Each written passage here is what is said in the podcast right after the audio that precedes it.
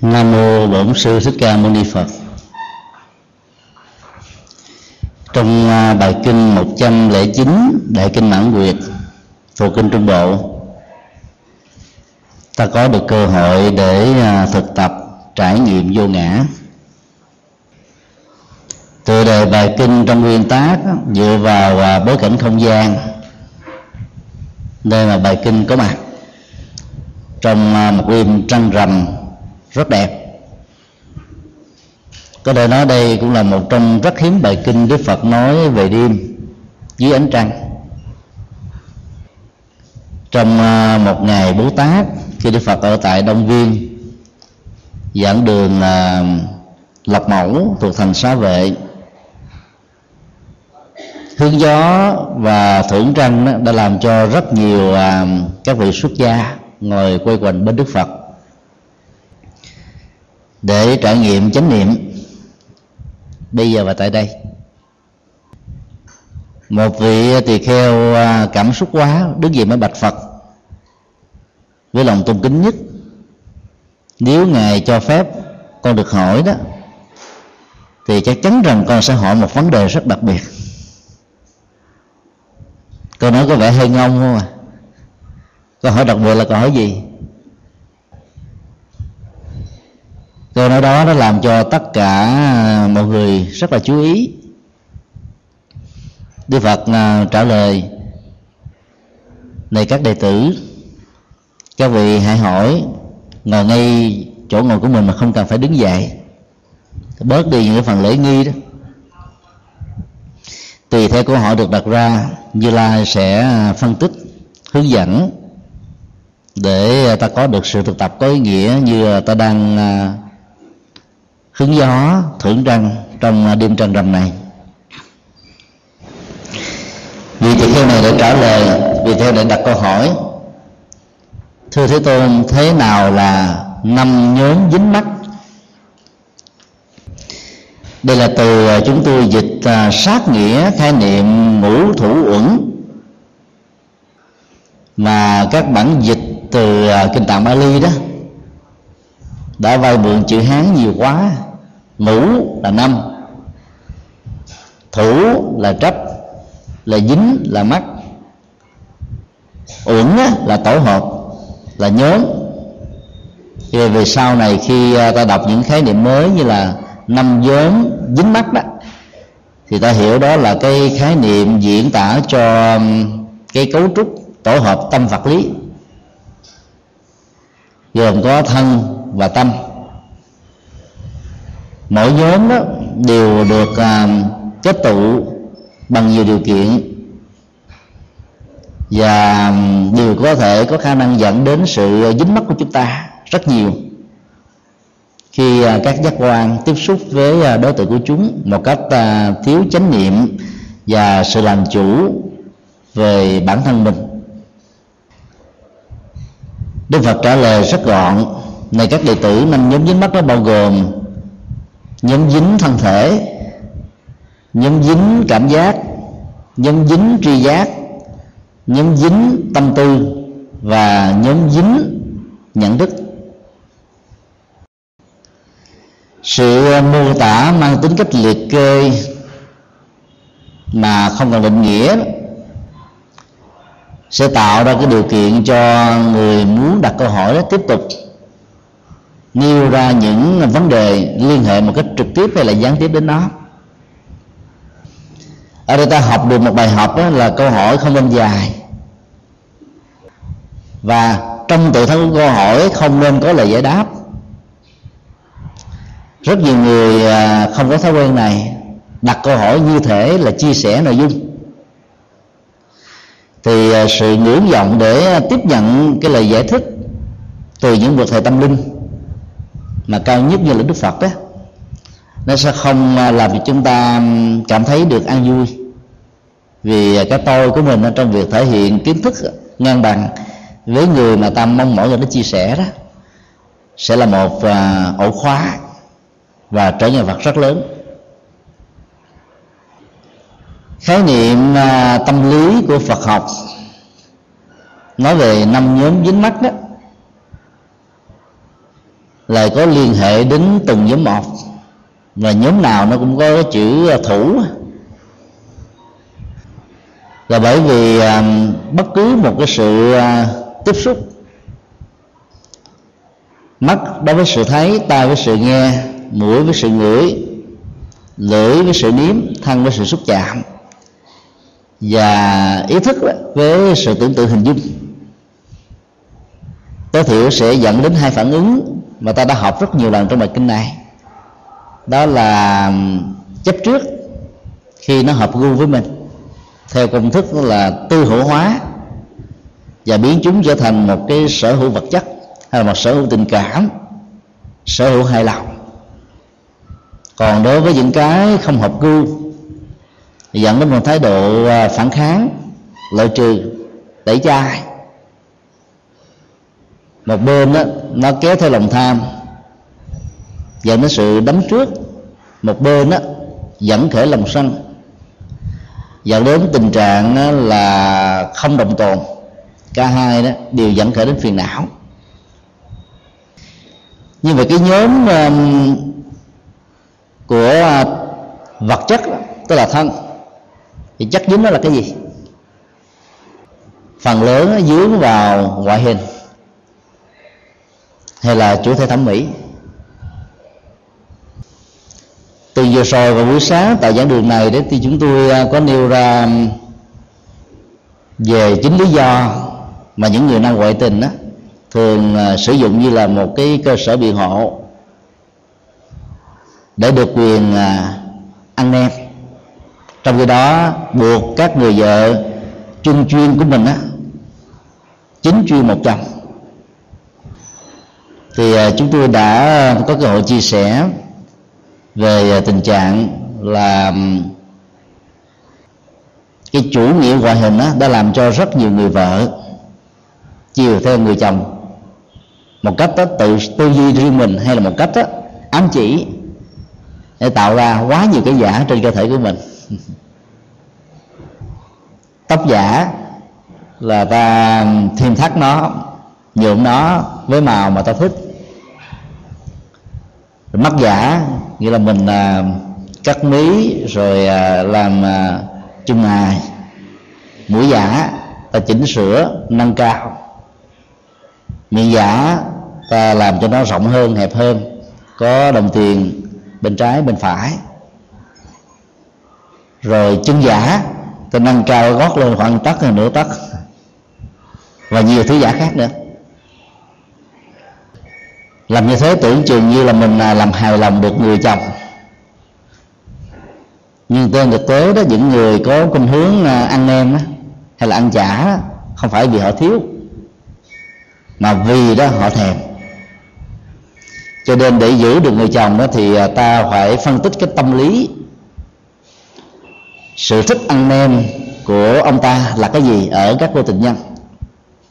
Và người vợ phải thể hiện cái vai trò là tình nhân của chồng của mình. Và thậm chí là điêu luyện hơn tình nhân nữa. Bởi vì ít nhất là trước khi làm vợ ta đã từng là người tình. Từ đâu đó đó, cái tình trạng thỏa mãn ở trong các mối quan hệ của đời sống xã hội gia đình nó sẽ không làm cho người chồng có cái nhu cầu thêm. Nhưng nếu có thì cũng cố gắng khắc phục đó như vậy cái ngoại hình à, của người khác giới phái đó, thường tạo theo cái sự thu hút. Và do đó nó dẫn đến sự dính mắt nhưng trong khế ước hôn nhân xã hội của người tại gia đó, điều này có thể chấp nhận được.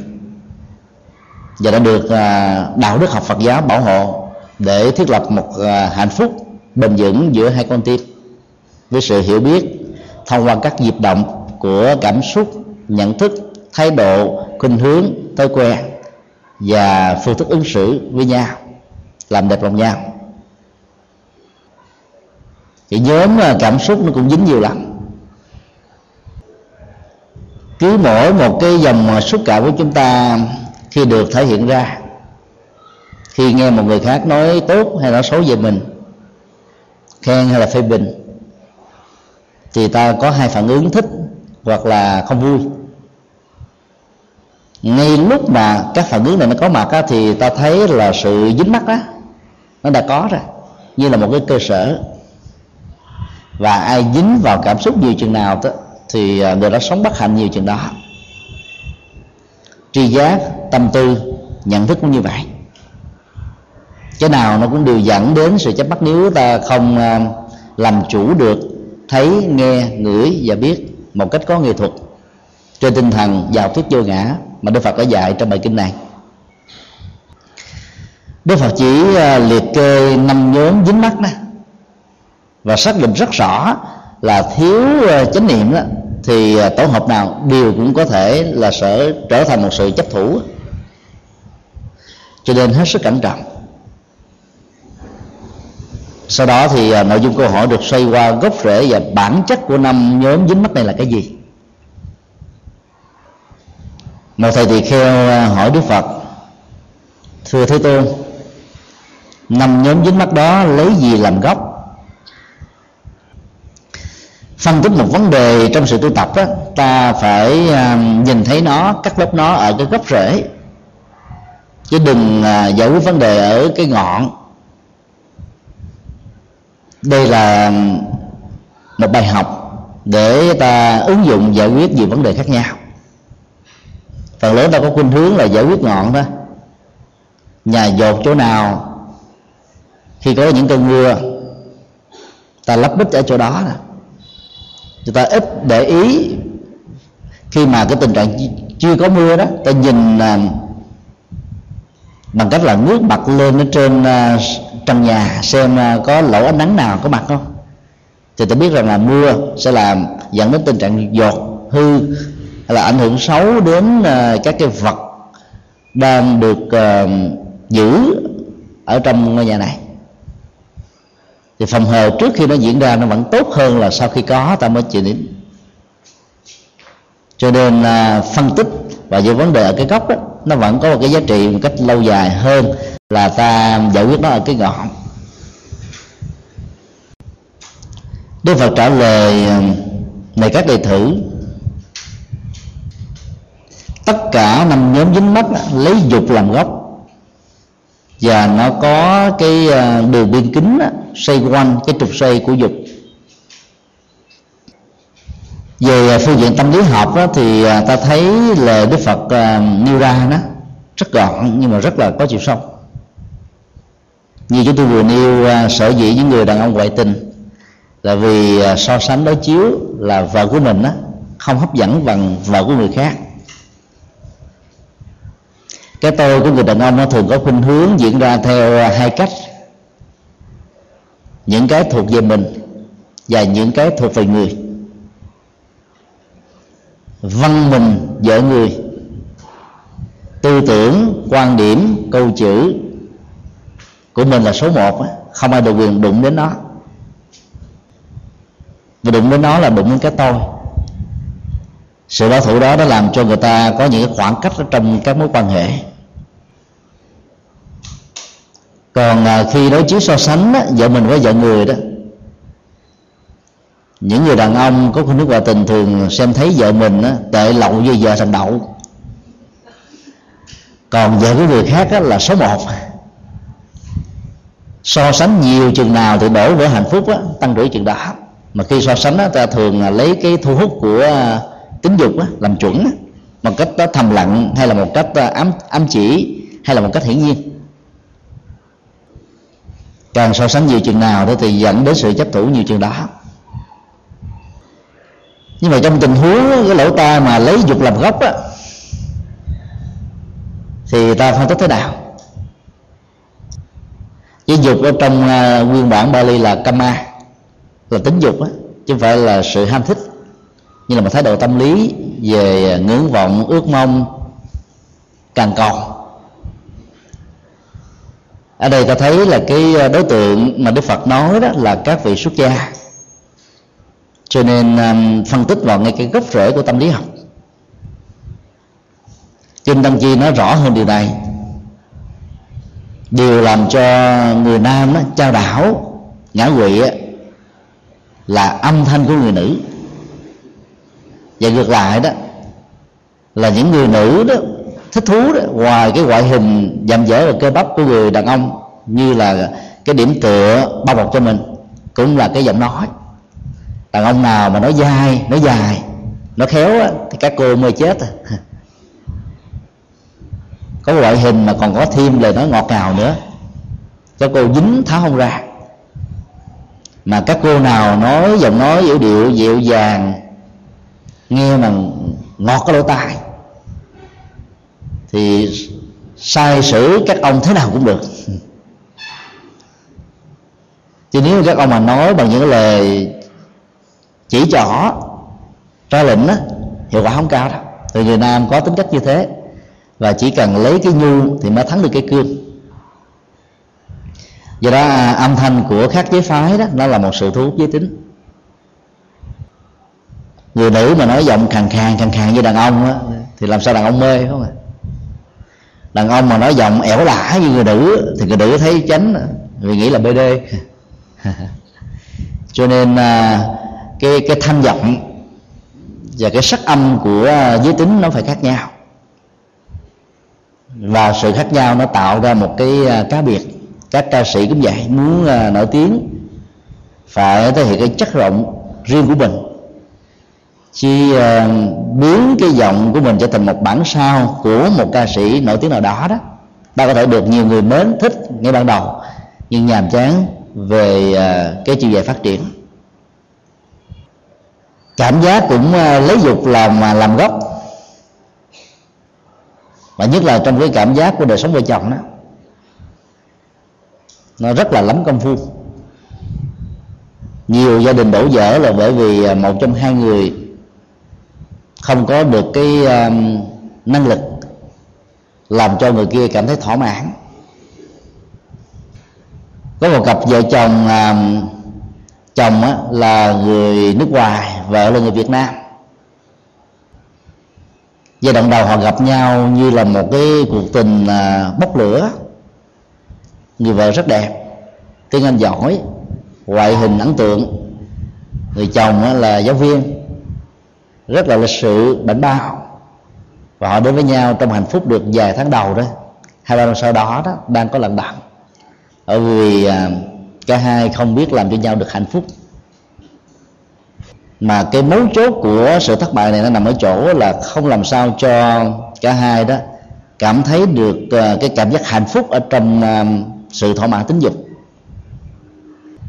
Thống kê xã học về gia đình đó, cho thấy là nhiều cặp vợ chồng đổ vỡ là do vì họ không bận tâm không biết về cái này. Người tại gia được quyền hưởng thụ nó một cách ờ, đúng người đúng chỗ đúng thời theo quy định của luật pháp theo văn hóa và đạo đức của nhà phật. Rất nhiều người à, cấm kỵ, sợ không dám à, thảo luận chuyện đó ở chùa. Không dám hỏi các nhà sư, các sư cô, vì sợ như thế là phạm vào điều cấm kỵ. Trong à, giới luật của nhà Phật đó, thì những điều khoản quy định cho người xuất gia là không được làm mai mối, ông ta bà quyệt đứng cửa giữa để thiết lập tình yêu giữa nam và nữ bởi vì đó thành công đó thì không nói gì mà thất bại người ta đổ thừa đổ lỗi. Và làm như thế nó mất đi cái tính năng à, hướng dẫn tâm linh của vị thầy. Nhưng đức phật không hề cấm là người xuất gia không được hướng dẫn về những à, điều mà đời sống của người tại gia quan tâm. Trong rất nhiều bài kinh à, đức phật đã hướng dẫn thậm chí cái nghệ thuật để vợ chồng á, trước sau có được cơ hội là vợ chồng lần thứ hai. Bài kinh đó chúng tôi được ờ, đưa vào trong nghi thức kinh tụng hàng ngày.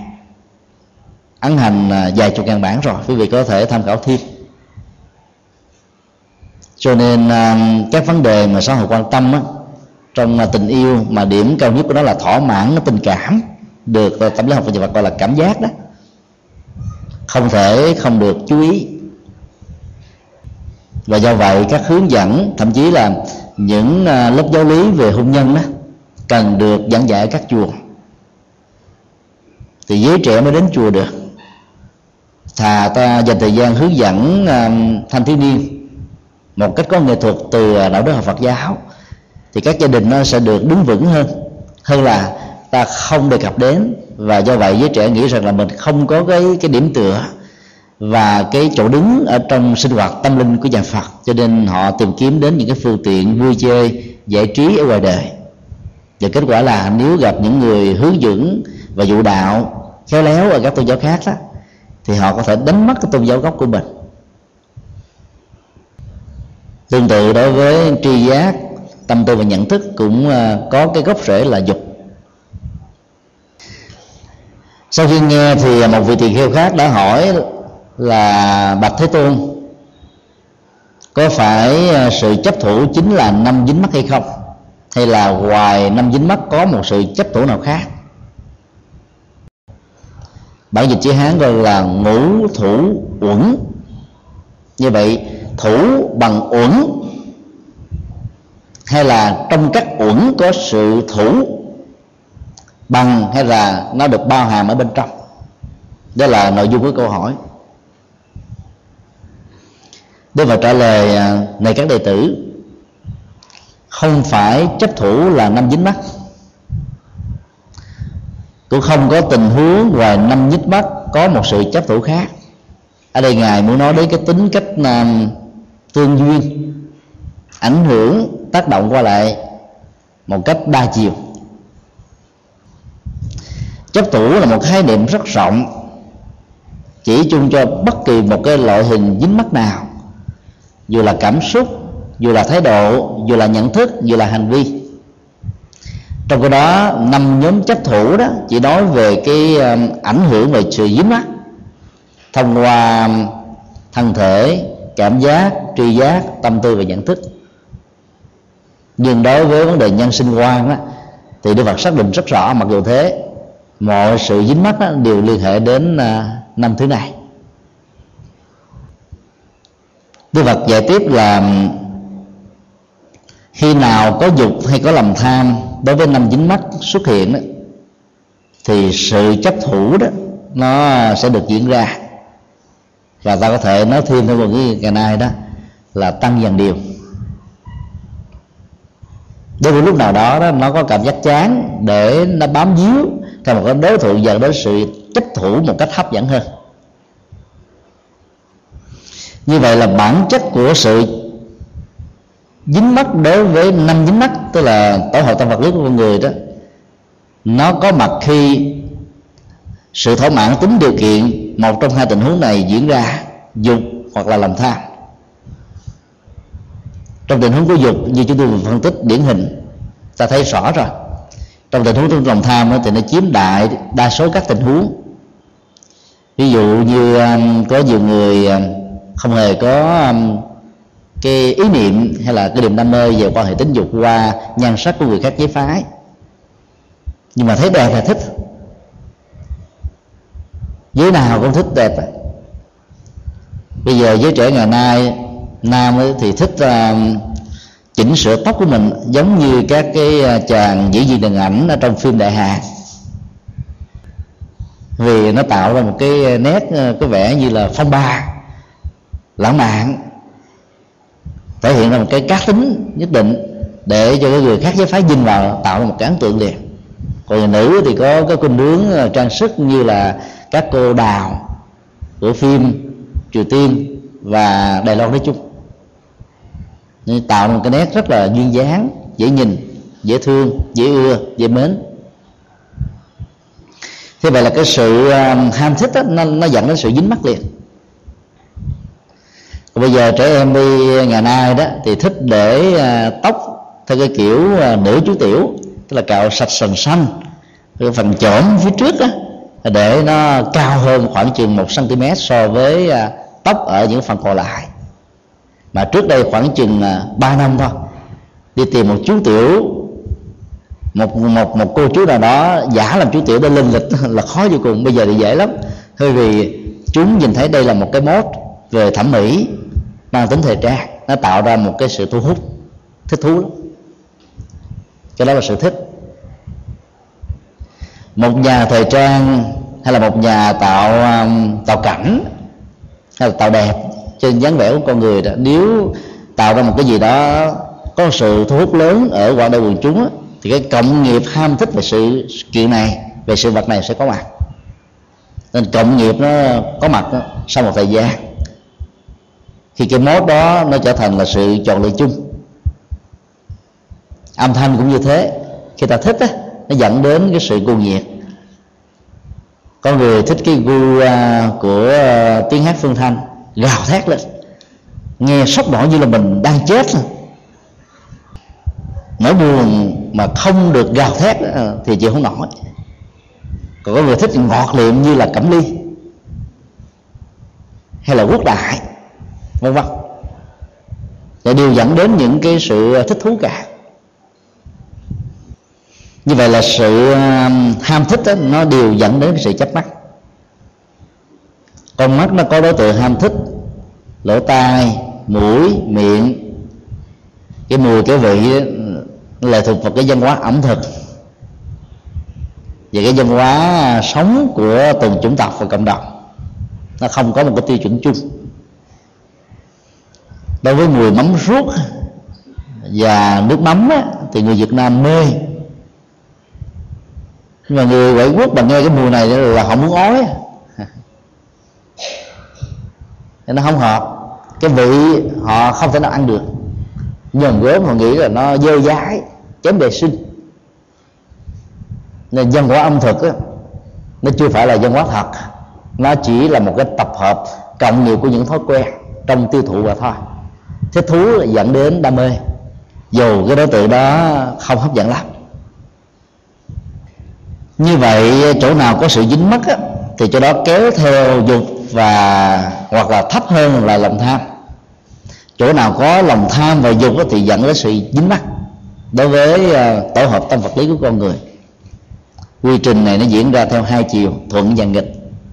Chiều nào cũng đúng chiều nào cũng có tầm ảnh hưởng và do vậy ta không nên ờ, uh, ý lại. Vấn đề thứ ba là sự khác biệt giữa dục và tham đối với năm nhóm dính mắt như thế nào. Một vị tỳ kheo khác hỏi bạch tứ thế tôn có sự khác biệt chân giữa cái gọi là lòng dục và lòng tham đối với năm thủ uẩn? Đức Phật trả lời này các thầy tử chắc chắn có. Đã từng có một số người suy nghĩ như sau mong sao cho thân tôi như thế này mãi mãi ở trong tương lai. Thì có người khác là mong rằng là mong cho cái cảm giác của tôi hay là tri giác của tôi, tâm tư của tôi và nhận thức của tôi nó như thế này chứ không như thế khác ở hiện tại và cũng trong tương lai.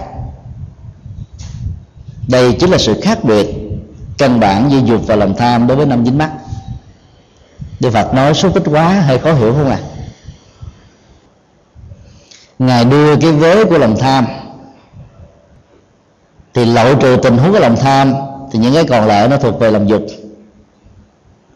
Cái phương pháp định nghĩa theo uh, liệt kê loại trừ đó nó làm cho chúng ta khỏi mất thời giờ phải nói quá nhiều thứ.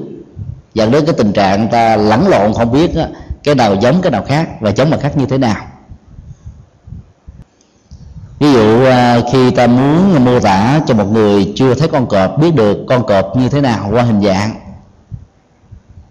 mà biết rằng là ở nhà họ có nuôi con mèo, thì ta có thể mô tả cái sự giống, nhưng khác về tỷ lệ giữa hai con vật này. Con cọp là một cái con có hình thù vóc dáng như con mèo, mà tỷ lệ nó gấp là ba chục lần so với con mèo. Con mèo á, thì chỉ ăn chuột như con cọp có thể ăn bất cứ một cái gì nó thuộc về thịt cá. Có sự sống của một loại chúng sinh có tình thức.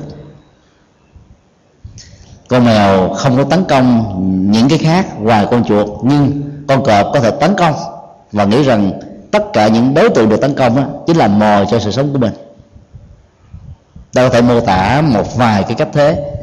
Thì người chưa thấy cọp vẫn có thể hình dung được và khi thấy cọp có thể nhận diện thông qua cái sự mô tả mà ta đã được học qua một cái kinh nghiệm của một người nào đó ở trong quá khứ. Đó là mô tả về sự giống. Còn mô tả về sự khác là ta, ta dựa trên cái cấu trúc loại trừ đấy nói đây là cái sự kiện của lòng tham thì những cái còn lại nó thuộc về lòng dục đó. Lòng tham đối với năm nhóm dính mắt là cái gì?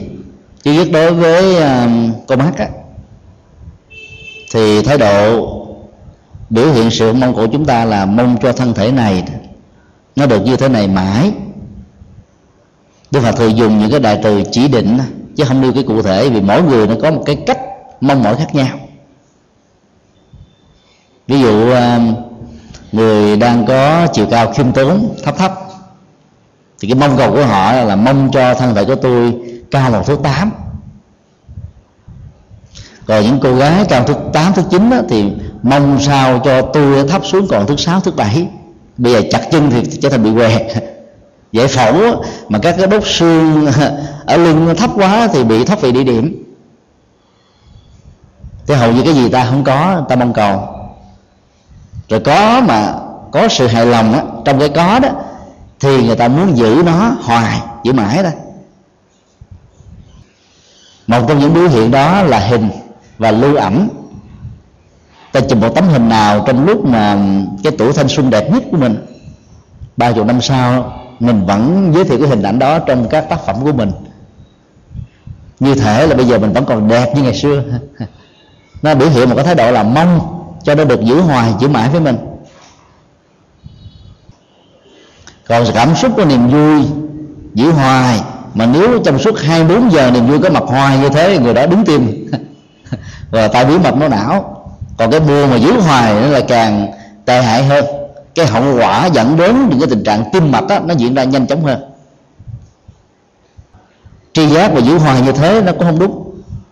Ví dụ như um, vào à, ban ngày ta nhìn thấy ánh sáng của mặt trời. Đến giờ lên giường ngủ mà mình cứ nhìn ánh sáng của mặt trời nó có mặt ở khắp ban đêm thì làm sao ngủ được không? Mất ngủ liền cho nên lúc đó ta phải nhìn thấy sự tối thẳm để nó tạo cái trạng thái thư giãn. Nhưng cái hoạt động của con mắt thì cái đầu đó, nó sẽ bớt đi một phần tác dụng tâm lý và nhận thức. Cho nên uh, máu sẽ có cơ hội dồn vào bao tử và tứ chi thì giấc ngủ nó sẽ được diễn ra một cách dễ dàng hơn. Như vậy ta giữ cái tri giác không đúng cái tình huống đó thì nó dẫn đến những cái tác hại đối với cơ thể và do vậy cái ước muốn giữ tri giác á, nó dẫn đến tình trạng chấp trước. Và nếu không chấp trước, cũng là một sự tiếc nuối về những chuyện nó bây giờ nó không còn nữa. Tâm tư cũng thế, và nhận thức cũng vậy. Nói tóm lại là sự khác biệt giữa dục và tham đối với năm dính mắt. Nếu dục dẫn đến sự đắm nhiễm và ta luôn bất chấp bảo hộ đó bằng nhiều cái tình huống khác nhau thậm chí nói theo à, ngôn ngữ của kinh 42 chương nếu buộc phải trải qua hang hùng miệng sói thì đương sự thỏa mãn về dục đối với năm chấp trước á, vẫn tình nguyện làm. Chính sông cũng lội chính đều cũng qua. Liều mà để thỏa mãn mà mạo hiểm chừng nào thì đã thúc giục những cái người mà đắm nhiễm về dục á cảm thấy là hưng phấn và thích thú chuyện đó.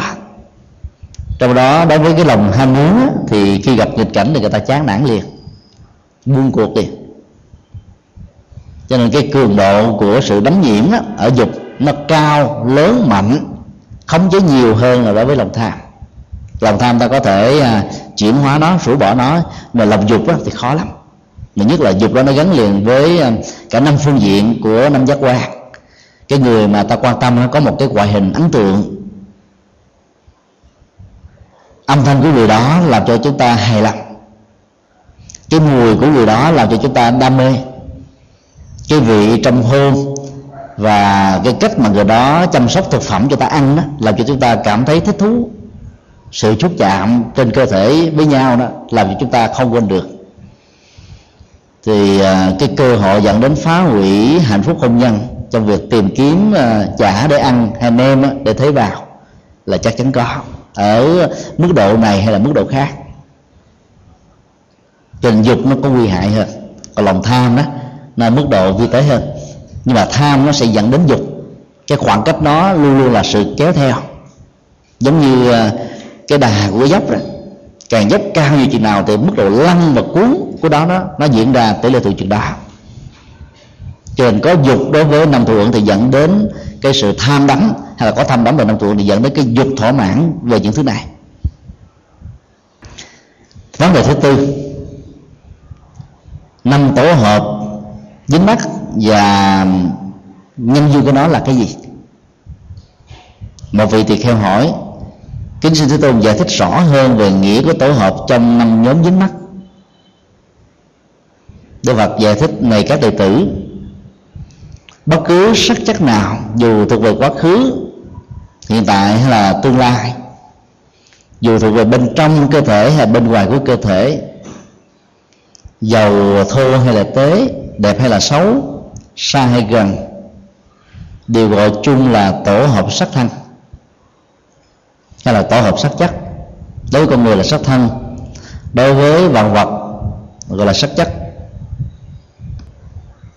thì các tổ hợp này đều do nhân duyên mà có. Do tính điều kiện mà thành.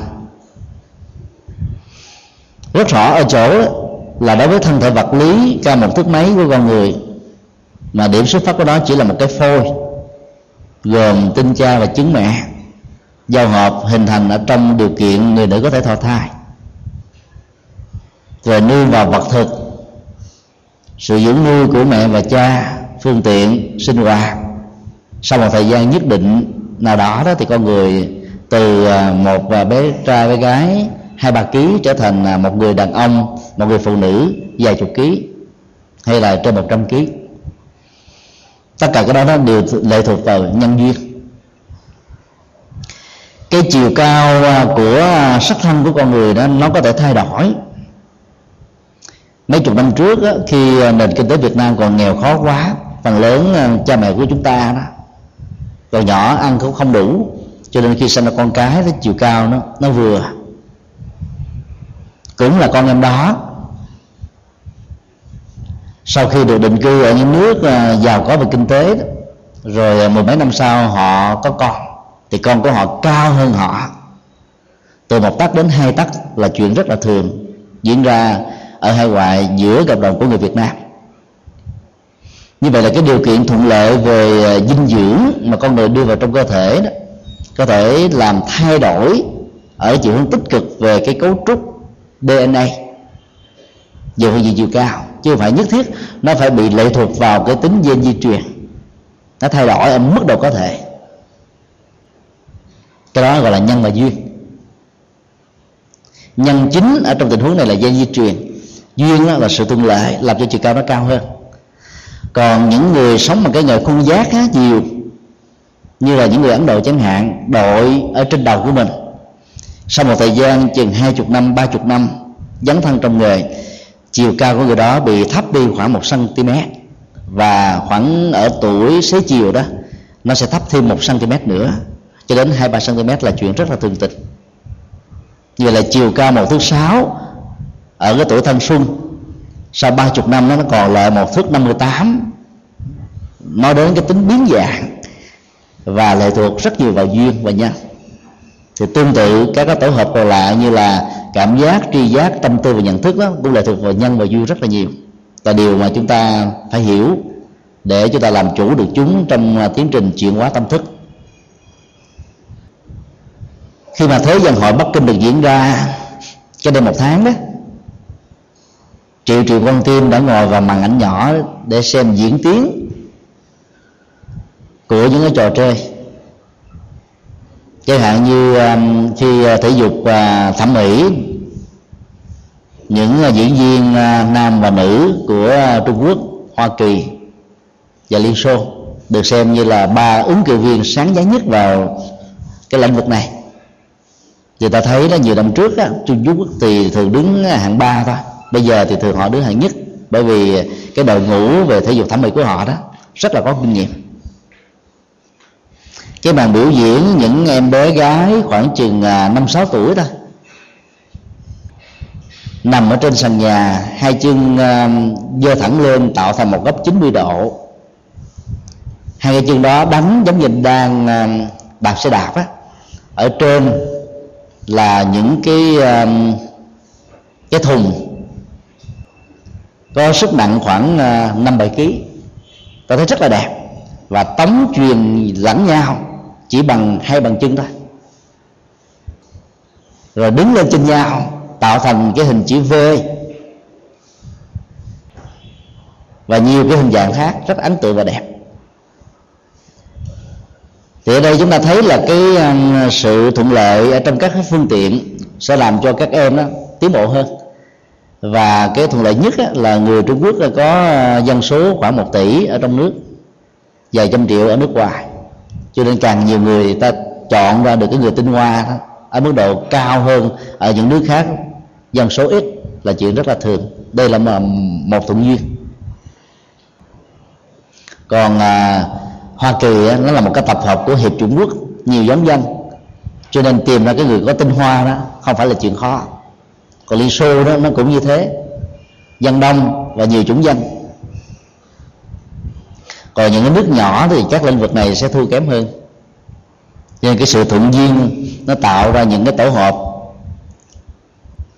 làm cho chúng ta thích nhiều hơn hoặc là thích ít hơn. Như vậy khi ta quan sát và ta tâm đắc với cái cách biểu diễn, một cách ấn tượng và có nghệ thuật đó thì tự động ta tạo ra một cái thói quen cộng nghiệp vỗ tay quan ngôn hay là gật đầu tỏ vẻ đồng tình hay là một có cái ấn tượng gì đó ta thể hiện là sự hân hoan ở trên sắc mặt và biểu đạt của cơ thể như là một ngôn ngữ. Và không ai bảo ai ta tự động làm việc đó. Thì vậy là cái dòng cảm xúc có niềm vui thích thú với cái biểu diễn của một cái đoàn hay một cái đội trung quốc á, là do việc ta hài lòng cho nên tính điều kiện này nó chỉ tiếp diễn khi những màn biểu diễn đẹp mắt đó có mặt. Còn khi mà qua xem những nước khác biểu diễn sau hầu như ta bị cục hứng à. nên nó không được đẹp không được ngang bằng. Mà còn thậm chí nó có ngang bằng đi nữa cái cảm giác thích thú nó không còn nữa. Cho nên biểu diễn trước mà quá xuất sắc đó, thì nó sẽ làm chết những cái biểu diễn sau. Và hiểu rõ được cái tâm lý này về cảm xúc này cho nên là các ông bầu sân khấu đó để cho những ngôi sao hát cuối để giữ khán giả. Chứ ngôi sao mà ra đầu tiên hết thì những người bị vị chính giữa sẽ bị chìm. Và cái sao kết thúc đó, mà yếu chừng nào để ta càng làm cho cái sân khấu đó ngu chừng đó. Tất cả những cái này nó đều là nhân và duyên của cảm xúc. Tri giác tâm tư nhận thức cũng như vậy. Nếu ta để cho dòng à, tri giác tâm tư nhận thức và cảm giác đó điều khiển cái thái độ và sự sống của chúng ta. Thì người đó nó được gọi là cái người thất niệm. Phần lớn ta sống với trạng thái thất niệm này. Còn học theo vô ngã, ta quán chiếu thật là sâu về cái vận hành của nó, cái tính duyên thể của nó.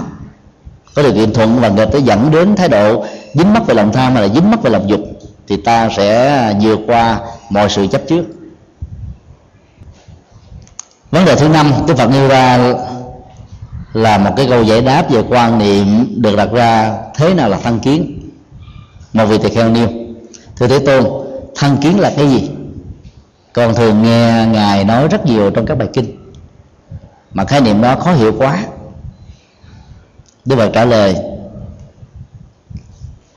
những người phàm phu kém học Phật pháp không có đa dân về giáo pháp của bậc thánh, không rõ các bậc thánh không đồng thuộc được uh, sự tu tập của các bậc thánh. Những cái bậc chân nhân thường có khuynh hướng đấm đồng sắc thân với cái tự ngã hay là xem tự ngã có mặt ở trong sắc thân hay là xem sắc thân có mặt ở trong tự ngã hay là xem tự ngã như là cái có trong sắc. Cái đó, đó nó chính là à, một phương diện của thân kiến. Như vậy à, nhóm chấp thủ về thân cũng là thân kiến. Và bốn nhóm chấp thủ còn lại và chấp thủ về cảm xúc chấp thủ về à, tri giác về tâm tư và nhận thức cũng đều là một cái phần của thân kiến. Nói cái khác là xem cái thân này dù là tổ hợp của vật chất hay là tổ hợp của tâm là chính mình mình là những cái đó thì cái đó được gọi là thân kiến nói chung. Ở đây ta thấy đức phật đưa ra bốn tình huống tình huống một á, là ta có khuynh hướng đánh đồng hoặc là sắc hoặc là thọ tưởng hành thức bằng với cái tôi. Tức là cái tự ngã của mình. Thì sự chấp trước về thân đó có mặt cho nên tất cả những nỗi khổ điều đau sẽ có thể kéo theo sau khi mà cái thân này nó già hay là nó bị uh, tan thương ở trong à, các tai nạn. Nó không còn như là chính nó nữa qua cái chiều dài của thời gian. Nỗi khổ niềm đau theo đó mà có mặt. Còn dòng cảm xúc của niềm vui, tri giác về à, những cái ta thích, tâm tư, nguyện vọng, nhận thức, ta hài lòng nó không còn nữa khi cái điều không còn, thì ta tiếc nuối đó, thì sự tiếc nuối đó là một sự chấp thân. Cho nên cái gì nó cũng có thể dẫn đến sự chấp trước được hết á tình huống hai là ta xem cái gọi là cái tôi này đó nó hiện hữu tồn tại trong cái gọi là thân.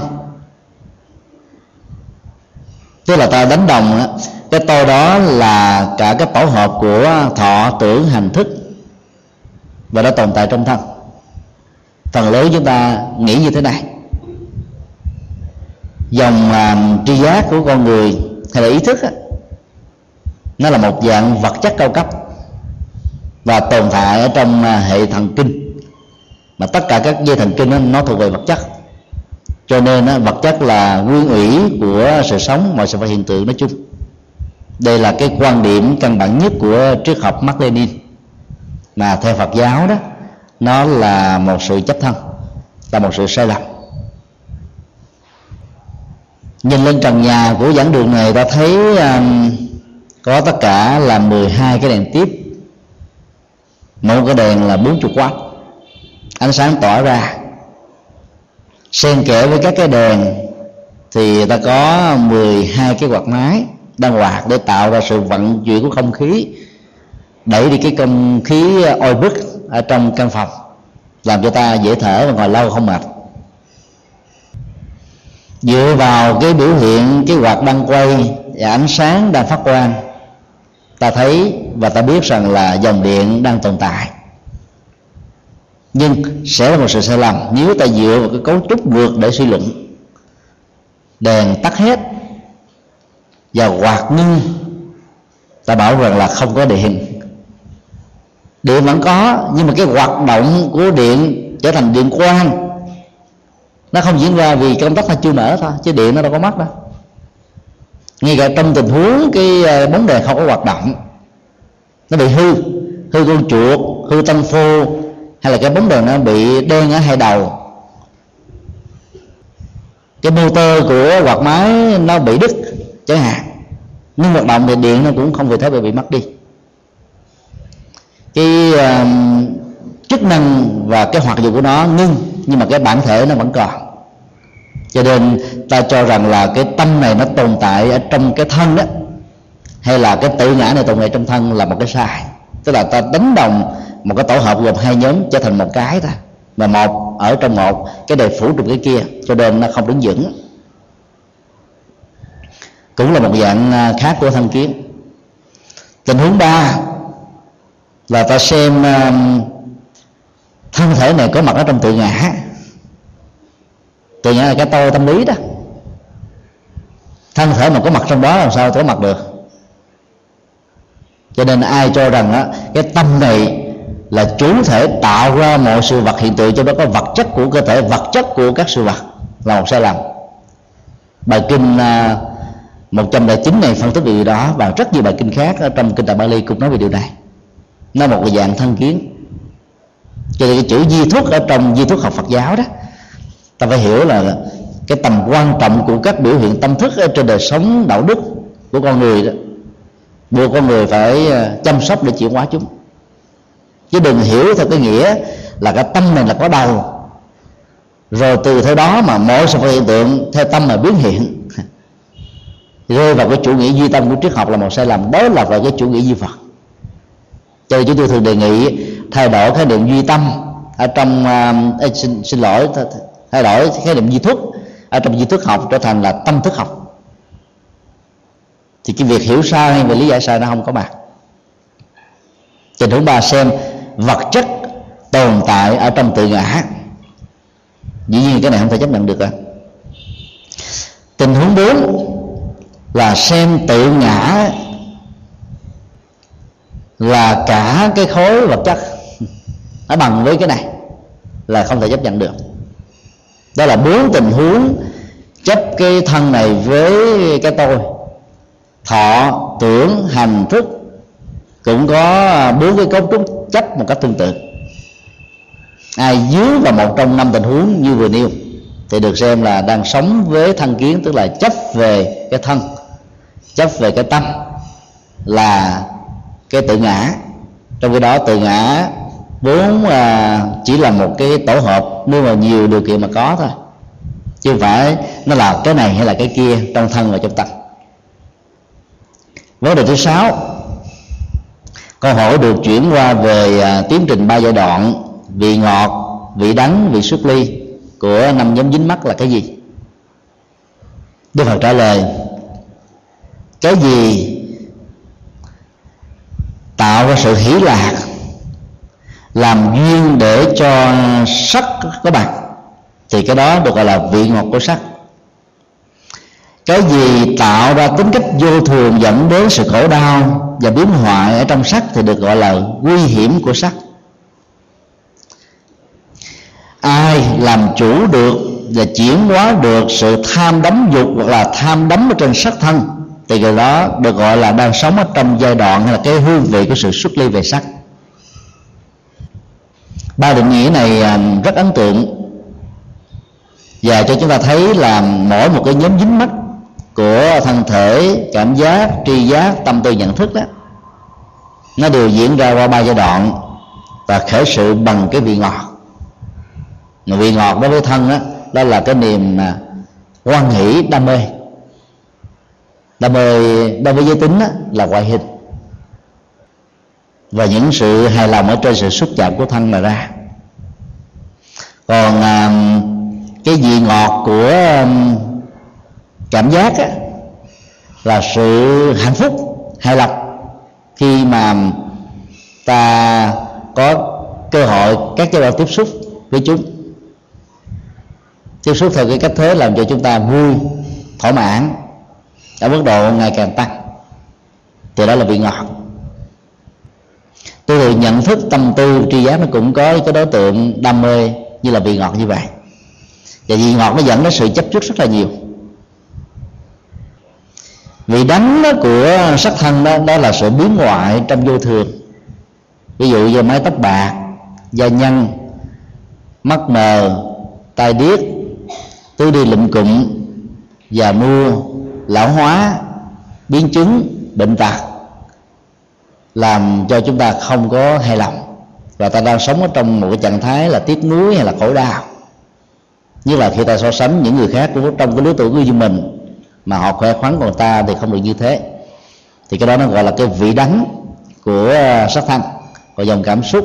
Ví dụ như suốt ngày mình sống với những người thân mà người nào cũng quyền rủa chửi bới, nghĩ xấu, nghi quan, nó không đẹp, không tốt như mình thì hầu như là suốt cả ngày để người đó chìm ở trong nỗi cảm giác khổ đau. Cái đây về hôm ờ, có một ờ, phật tử nữ đến chùa, than phiền rằng là bà sống không được hạnh phúc. Bà nói, mai mà tôi có được hai căn nhà, một căn ở quận 3 một căn ở bình chánh, tỷ giá của đó cũng phải là mười mấy tỷ đó, mà hai đứa con gái bây giờ nó có nghề nghiệp rồi nó xem tôi không ra kg nào, kể từ khi ba nó qua đời.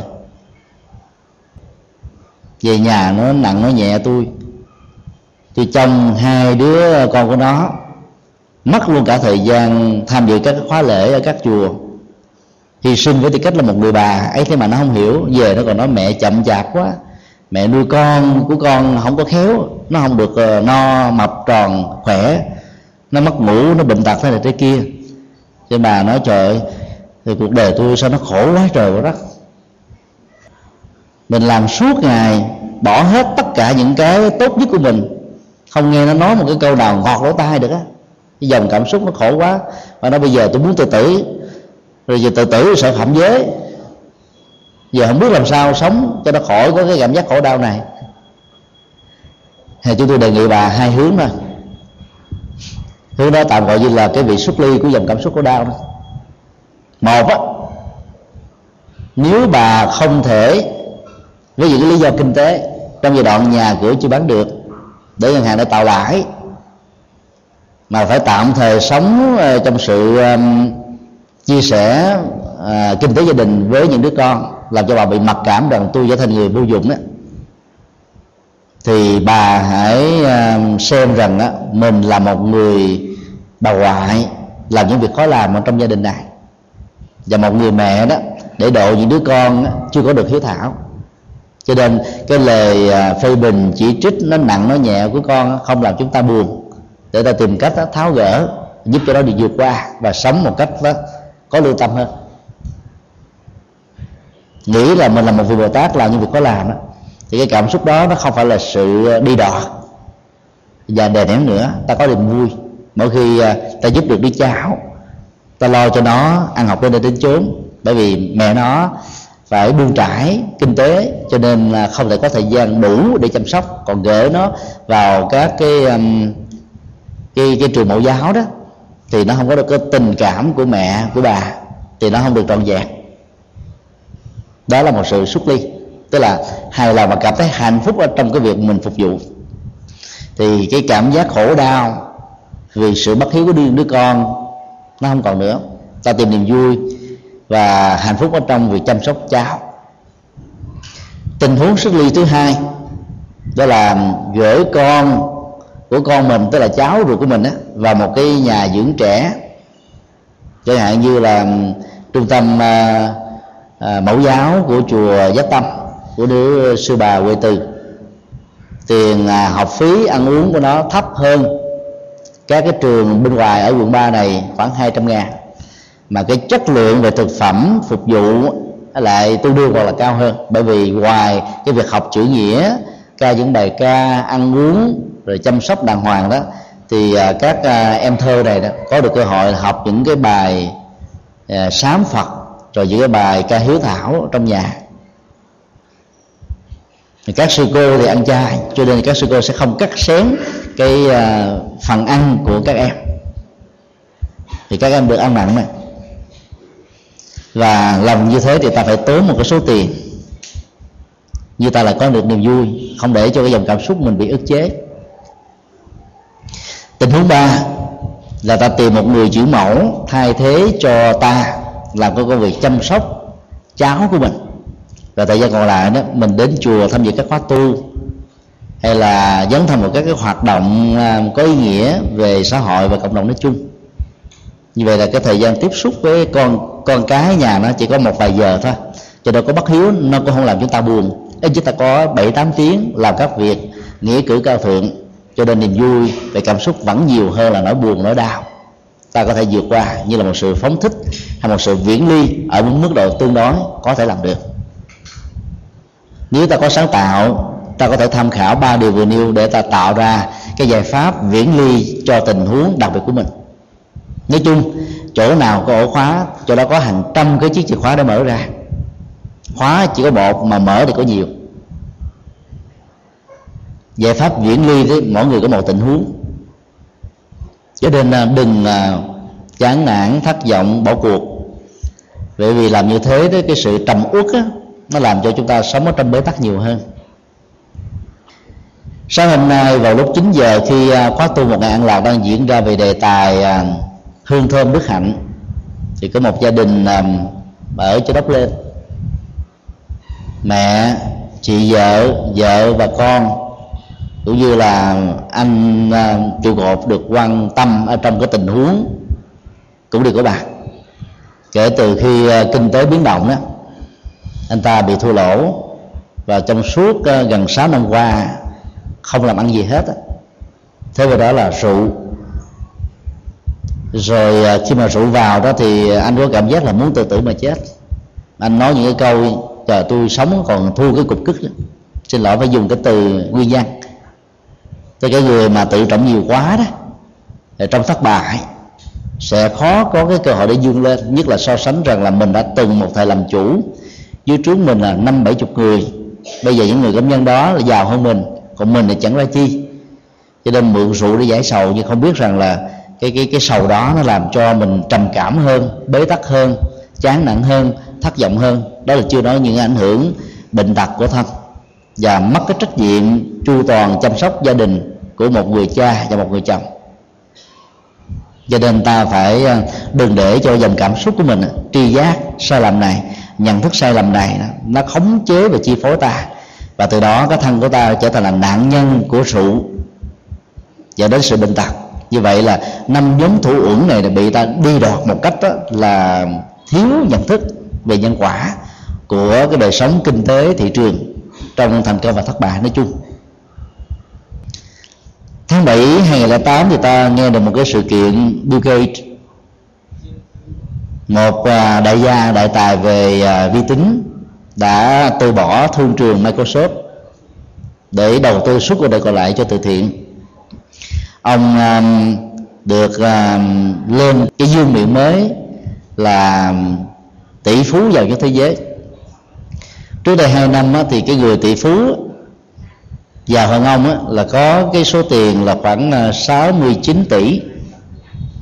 Nhưng biến động kinh tế thị trường nói chung đó, đã làm cho ông này bị thua lỗ 10 tỷ chỉ còn có 59 mươi à thì 62 chứ, còn là 52 còn ông từ 59 cũng thua lỗ, nhưng mà thua 2 tỷ, còn là 57 cho nên ông đứng đứng đầu. Dầu là đứng đầu, nhưng thực ra ông vẫn lỗ. Như vậy cái biến động đó không phải chỉ ảnh hưởng đến các cái tiểu nghiệp, tiểu thương, mà nó đại thương luôn. Cho nên mình phải có một cái chi giác đứng đắn, một cái nhận thức ừ, tâm tư chuẩn về cái biến động của toàn cầu để ta không bị khổ đau, chết chìm ở trong ờ, sự tổn thất về kinh tế rồi ta phân tích về nhân quả để ta đổi một cái nghề mới thích hợp hơn. Để ta tiếp tục tồn tại, có được niềm vui, có niềm hạnh phúc. Tự trọng trong tình huống xem cái tôi mình là quan trọng nhất đó, là một nỗi khổ, niềm đau và phương cảm xúc, làm cho ta không thể xuất ly được. Cho nên chấp nhận cái hương vị đắng và ta làm lại từ đầu để ta có cái ngày thoát ra. Đó là một sự tham khảo. Vấn đề thứ tám là câu hỏi được đặt ra về cái nghệ thuật giải phóng mạng tùy miên thế nào làm sao cho có kết quả đối với ờ, những người xuất gia? Đức Phật trả lời, này các đệ tử, tất cả sắc thân, cảm giác, tri giác, tâm tư, nhận thức, quá khứ, hiện tại hay là vị lai, dù trong hay là ngoài thôi hay tế, đẹp hay xấu, xa hay gần, ta phải thấy với tri kiến như thật rằng cái này không phải của tôi, cái này không phải là tôi, cái này lại càng không phải là tự ngã của tôi. Mạng tùy miên là một cái thái độ ngã mạng ngủ ngầm. Tức là nó không có biểu hiện ra bên ngoài, qua lời nói, hành động như việc làm. Nhưng mà nó tiếp tục theo đuổi như là một cái tên biệt kích chờ một cái cơ hội thuận lợi của cái tôi nào đang có mặt dù là vi tế hay là thô, thì nó sẽ xuất hiện. Thì mạng tiền miên nó khó trị lắm. Cái cống cao ngã mạng như một thói quen đấy. Ví dụ nói lúc nào cũng cho mình là số một là hơn. Hay là ứng xử lúc nào muốn chơi ghét người khác tức là cái cống cao nó rõ. Cho nên dễ bị ta gõ trừng trị hay là cô lập và giờ như thế cho nên ta phải suy xét lại chính mình. Còn cái mạng tùy miên đó nó là một trạng thái ngủ ngầm. Có những người là tự hào ngầm. Có những người hãnh nhiên ngầm. Mà giờ mình không có gì hết để hãnh diện để tự hào mà cũng ngầm nữa. Khi đó mới nguy hiểm. Tây thi và đông thi. Tây thi có một cái à, nét đẹp tự nhiên. Trong lúc mà đau bụng á nhăn nhó cái mặt cũng đẹp đó. nó đẹp theo cái, cái kiểu của cái đau đồng thi bắt chước theo, nhăn nhó giống như quỷ sứ. Đó là một cái mạng từ biên nghĩ rằng là bắt chước như vậy ta sẽ đẹp, ta có thể đẹp hơn, hấp dẫn hơn, để có thể thu hút sự chú ý về tính dục hay về tham ái của nhà vua dành cho ta. Đó là một sự sai lầm. Mạng tùy miên sẽ giết chết chúng ta còn hơn là cái ngã mạng thực tế nữa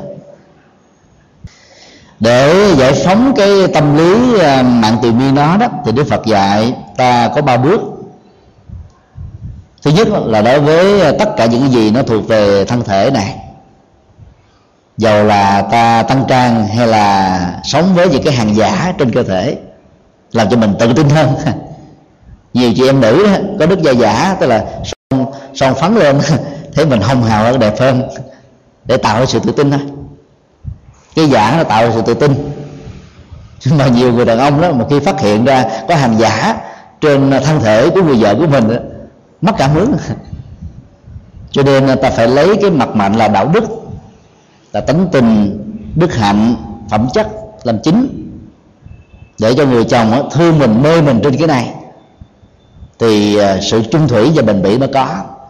Còn mê mê trên các cái hàng giả khi hàng giả đó bị vô thường chi phối thì nó không còn áp phê nữa. Lúc đó tình trạng ăn nem hay là thử chả sẽ có thể có. Cái này không phải là tôi. Một cái khẳng định như là đinh đóng cột mặc dù trên thực tế đó, thằng này nó có mặt với mình mấy chục năm kể từ khi mình được khai sinh, bởi một người mẹ, một người cha được luật pháp ghi nhận hay là không ghi nhận đi nữa, vẫn là có một cái sự sống. Bây giờ mình không thừa nhận nó là mình mình là nó cho nên những cái biến hoại ảnh hưởng đến nó trực tiếp hay là gián tiếp nó làm cho chúng ta không có quan trọng hóa. Nhờ đó nỗi đau nó được giải phóng đi một cách dễ dàng.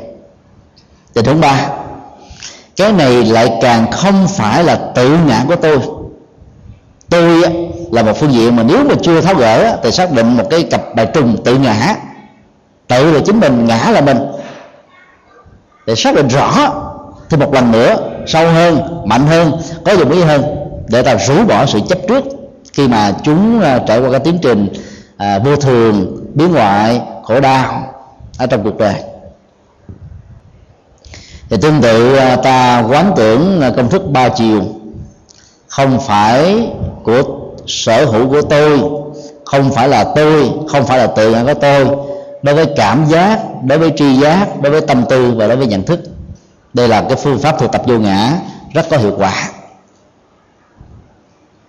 Mà nhờ thực tập như thế thì à, những cái tôi thầm kín, những cái tôi ngủ ngầm, những cái tôi bị kích, những cái tôi à, giấu giếm bên trong đó, nó sẽ được tháo gỡ đến tận gốc rễ. Còn ngoại giao ta có thể vượt qua mặt được người khác, nhưng ta không qua mặt được chính mình. Do đó phải thực tập vô ngã thì mới rũ bỏ được ngã được vấn đề thứ tám, vô ngã và kết quả như thế nào? Một vị tỳ kheo sau khi nghe đức phật phân tích, rất là tâm đắc, nhưng có một thắc mắc, và đây cũng là thắc mắc của phần lớn chúng ta khi học về học thuyết vô ngã. Kính bạch thế tôn, nếu năm tổ hợp dính mắc như là sắc thân, cảm giác, tri giác, tâm tư và nhận thức đều là vô ngã, thì những hành động của con người có kết quả hay không? Đức phật đã trả lời um, một cách vắn tắt như thế này. Hiểu và bị dướng vào câu hỏi như thế trong điều kiện đã từ lâu như là phân tích cái nghệ thuật để xác định đâu là nhân duyên và gốc rễ của mọi sự vật hiện tượng và điều kiện dẫn đến sự thâm đắm về chúng. Cho ta thấy rằng là người đặt câu hỏi đó đã chưa thẩm thấu trong sự thực hành cho nên đó, cái gốc của vô minh vẫn đang còn hiện hữu. Ý đức phật muốn nói một điều, nếu ta quen với cái à, tuệ giác à, cắt lớp về thực tại, về tính nguyên nhân, gốc rễ, nhân duyên để tạo một kết quả nào đó đó, thì ta đã không phải hỏi như thế. Nếu vô ngã không có nghĩa là không có hành động. Và lại càng không phải là không thể không có kết quả vô ngã là một cái thái độ nhận thức về phương diện um, tầm nhìn đó để ta không đánh đồng bất kỳ một cái nỗi đau nào nó có mặt với thân thọ uh, tưởng tư và thức trở thành là mình để ta vượt qua nó. Về phương diện thái độ và tâm lý đó ta không đánh đồng nó là để ta không bị dướng vào chúng khi có những nghịch cảnh diễn ra với mình cho nên đó là một cái phương pháp trị liệu thân và tâm. Đối với thuận hay là nghịch thích hay là không thích thực tập buông ngã thì ta có trách nhiệm nhiều hơn về hành động của chúng ta nữa. Về tâm lý ta trở thành người khiêm tốn nhỏ nhẹ đàng hoàng giản dị bình dân cho nên rất đắc nhân tâm. Rất được người mến phục. Về phương diện luật pháp đó, thì người hiểu vô ngã đó sẽ làm rất nhiều thứ có lợi cho cộng đồng và xã hội, nhưng không ỷ vào cái công của mình. Vì không có tôi mà, cho để xem đó là một cái chủ vật của cái hành động thôi. Cho nên không thỏa mãn trên thành quả. Do đó, cái giá trị công đức và phước báo của đó ngày càng được gia tăng. Về tinh thần trách nhiệm thì người vô ngã thấy rất rõ là cái nhận thức sai lầm bị khống chế bởi lòng tham, lòng sân, lòng si đó, tạo ra những cái hành động ảnh hưởng tiêu cực đến xã hội, cho nên cần phải vượt qua nó bởi vì cái này đó là cái ảnh hưởng đa chiều. Không phải chỉ ở hiện tại mà còn trong tương lai. Cho nên về phương diện trách nhiệm, về phương diện luật pháp, về cái độ đạo đức, về phương diện tâm lý ứng xử thì người hiểu vô ngã vẫn tốt. Cho nên à, họ sống một cách có ý nghĩa hơn, có giá trị hơn trong cuộc đời. Sau đó đức phật à, hỏi tất cả mọi cái mặt. Các đệ tử hãy à, cho thầy biết rằng sắc thân cảm giác, tri giác, tâm tư và các nhận thức đó là thường hay là vô thường?